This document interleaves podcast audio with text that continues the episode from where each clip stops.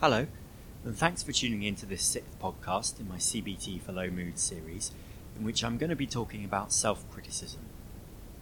So, first off, let's address an important question Is self criticism all bad? Well, it's got to be a no, right? Being able to reflect on things we've done and notice where we've gone wrong is really useful in all sorts of ways. Using mistakes to improve our academic skills, for example, is an important part of learning. Similarly, if you've hurt someone, being aware of and understanding that, even feeling guilty about it, is the fuel for repairing it. So let's be clear this kind of helpful self criticism is not what I'm going to be talking about in what follows. Now, what I'm getting at here are the much less constructive, often viciously destructive forms of self criticism that characterize periods of low mood. I've talked in earlier podcasts about the inner critic that readiness to berate yourself for perceived shortfalls, which is so often such a feature of depression.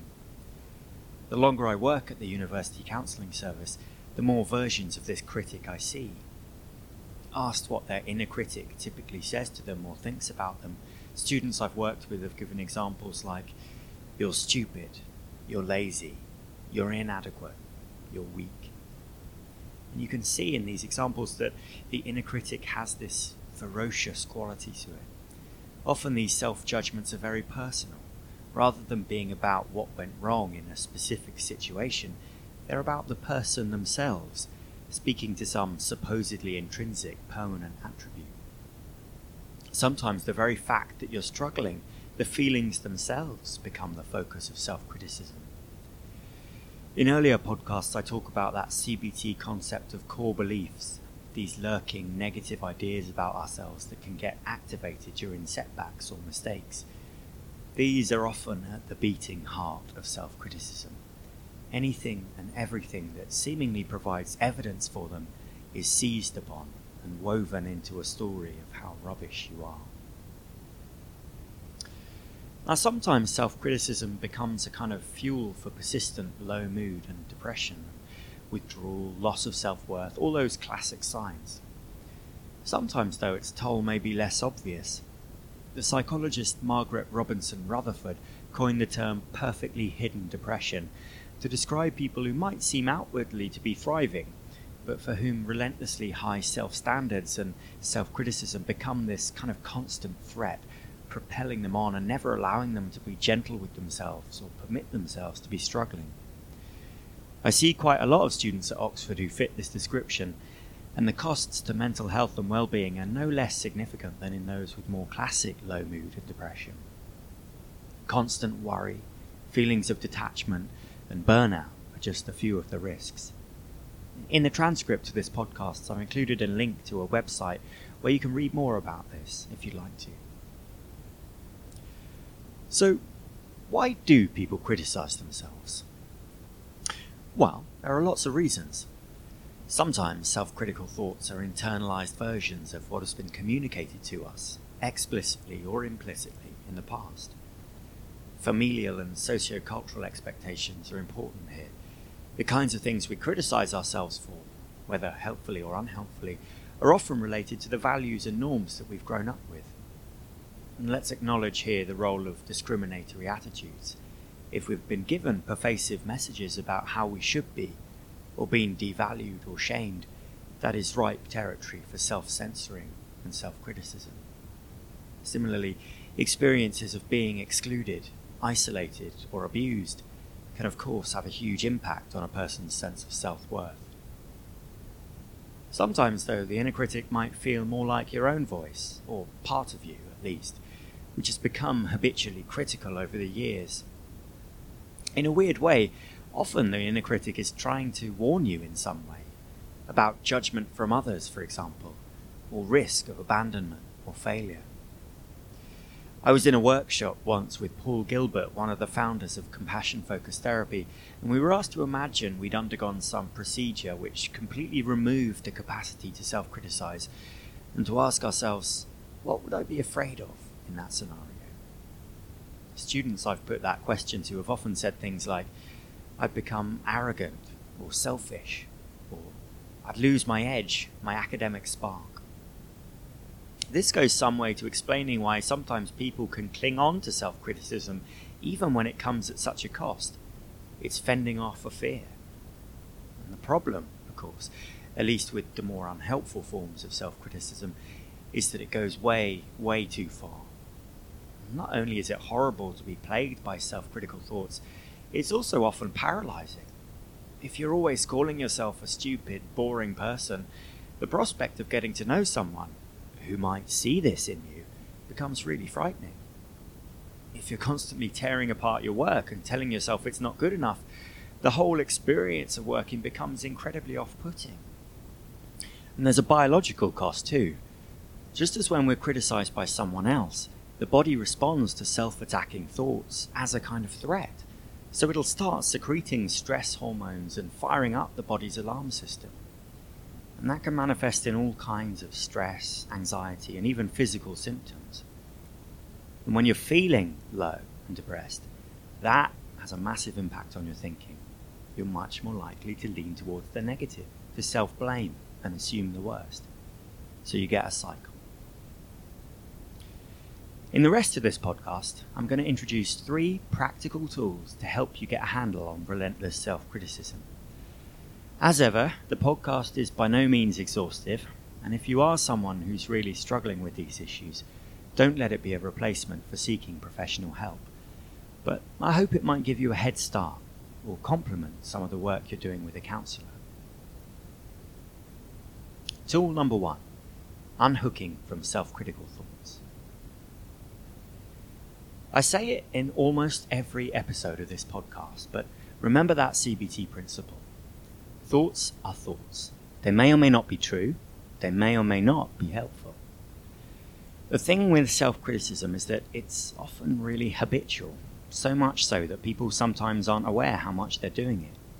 And like anything we do repeatedly, the more we do it, the more automatic it gets. If you've entertained certain stories about yourself for years and years, the mind will quickly default to them in sculpting your reactions to day to day stresses and setbacks. This is a technique I've borrowed and adapted from Russ Harris. He calls it defusion, and it's basically a way of taking the sting out of horrible thoughts, reminding you that they are just thoughts, just words, just a very familiar story. I'm going to talk you through a few examples of how to do this you're welcome to give them a go as I speak, if you'd like to, or just listen for now and see what you think. Often people like some versions of this more than others, and as you'll see, there's a lot of scope for creativity with this technique. So, bring to mind some negative thought about yourself. For this exercise, I'd avoid anything that might have traumatic associations, but it should be something that brings you down, some familiar put down. I'm stupid. I'm a fraud. So, first of all, just bring that thought to mind. Say it to yourself a few times in your head and notice what it does to you, how it makes you feel.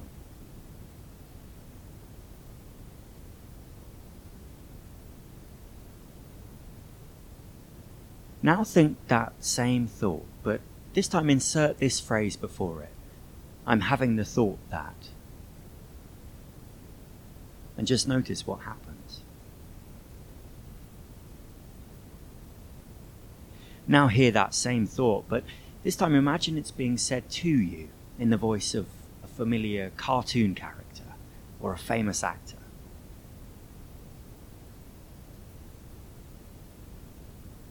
Now hear that phrase sung by your college choir at Evensong.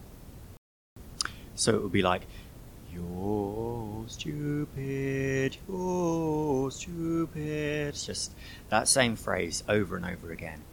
Or if you prefer, it could be bellowed out by a rock band at a music festival. You're stupid, you're stupid, you're stupid. Okay.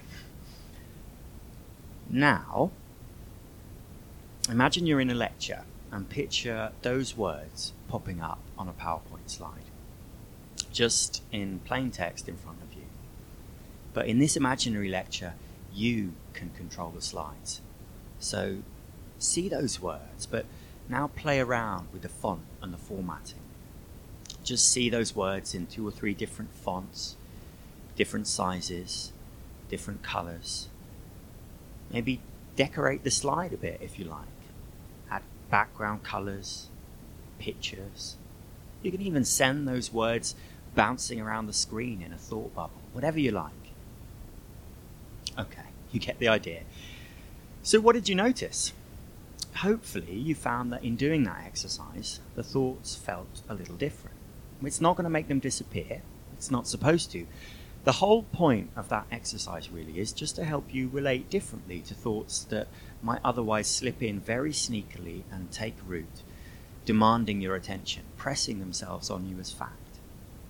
With this exercise, you're reminding yourself that these are just very familiar thoughts. The idea is it helps you just to take a mental step back and avoid getting quickly hooked into them. And once you've done that, it's easier then to focus your attention on something else, something that moves you towards your values. I said this in an earlier podcast, but making a deliberate choice not to engage with thoughts that you know are only going to drag you down and redirecting your attention is more than just distraction. It's about affirming to yourself what's important to you and not letting self criticism get in the way. Tool number two getting to know your inner critic. When you did that last exercise, the thought that you were working with, was it a familiar one? Is it one that tends to pop up quite a bit for you? Often there are themes to self criticism, things that we're particularly hard on ourselves for. These may be quite clear to you, but sometimes self criticism can be sneaky. Sometimes it doesn't sound all that harsh, even. It's not always shouting and labeling. It can present itself as quite reasonable, rational, even. So it's quite useful then to spend a bit of time just noticing your self critical thoughts, perhaps jotting them down as they crop up over a week or so. Often, when people do that, they're really surprised at how much the inner critic has to say, how demanding or downright mean it can be. Just see if you notice any patterns or themes in what you criticize yourself for. You might like to externalize your inner critic by giving it a name, Dr. Perfect or some such. What would your inner critic look like if it had a physical form? What's its tone of voice? If you've listened to the podcast on rules for living, you might notice links here. We're typically most critical of ourselves when we see ourselves as having broken our own rules. As in that exercise, it can be helpful to think about where your inner critic might have come from what messages you've received from important figures in your past, explicitly or implicitly, what social scripts you've absorbed. Just going back to what I mentioned at the start, remember that not all criticism is a bad thing. See if you can practice differentiating helpful forms of self correction, which motivates you to move towards your values and goals, and more destructive forms of self attack. Tool number three leaning towards compassion. Okay, this third tool is similar to the thought challenging technique that I talk about in podcast number two of this series, but with a more specific focus. So, for this exercise, I'm going to ask you to try and bring to mind a recent time you beat yourself up for something you thought went badly.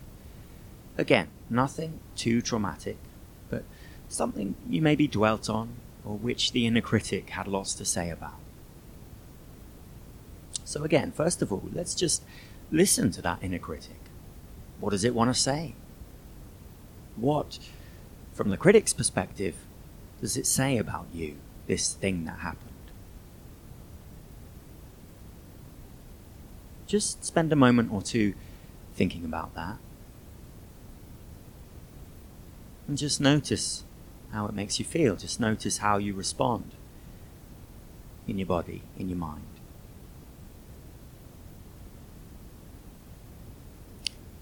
Now, what I'd like you to do is to take a few minutes to imagine the perspective of a person or being who is truly compassionate.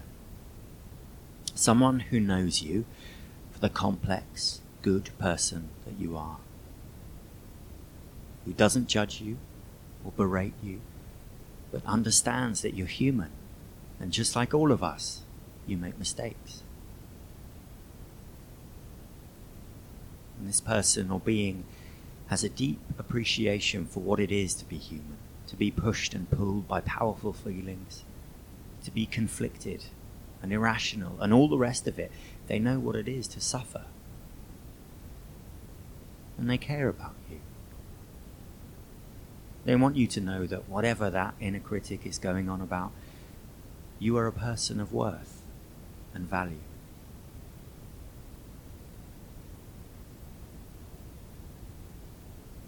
Just spend a few minutes inhabiting this headspace. Notice where it takes you.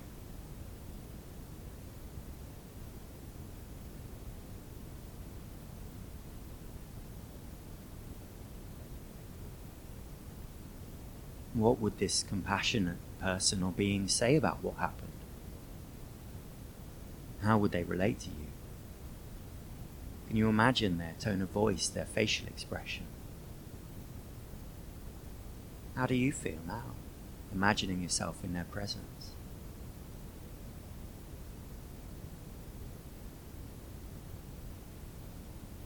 Okay, we'll come back to the podcast. Just bring yourself back into the room, into yourself. Perhaps have a little a little wiggle, a little shake if you like. How did you find that? People typically have very varied responses to an exercise like this. Sometimes it does bring comfort. Often people do find it tricky. I know from my own practice this stuff is really hard. If you're used to criticizing and attacking yourself, it can take a lot of practice to shift away from this. Because of what I talked about earlier, because there are reasons we're tough on ourselves, it can feel scary leaning the other way. It can also put us in touch with more vulnerable, tender feelings, or feelings of anger towards people, groups, or institutions that have unjustly criticized or hurt you. It may be important to find space for those feelings. Unbiased, of course, but counseling can be a really great space for this. And if you do notice blocks to self compassion, remember that's normal. Those blocks have developed for a reason. Try to come at them with compassion too. Why might Dr. Perfect be wary about this approach? Why is that self attacking part of you so unwilling to step back? Well, often it's because behind all that harshness and judgment and aggression, they're basically afraid. What can be helpful to remember here is that even if the feelings of warmth and self compassion are hard to conjure up, it turns out from research that even the act of entertaining this perspective can be beneficial. As I talk about in that first podcast, sometimes the actions come before the feelings. Every time you catch that inner critic, every time you let a compassionate perspective in, however briefly, however slight, is a small but important change.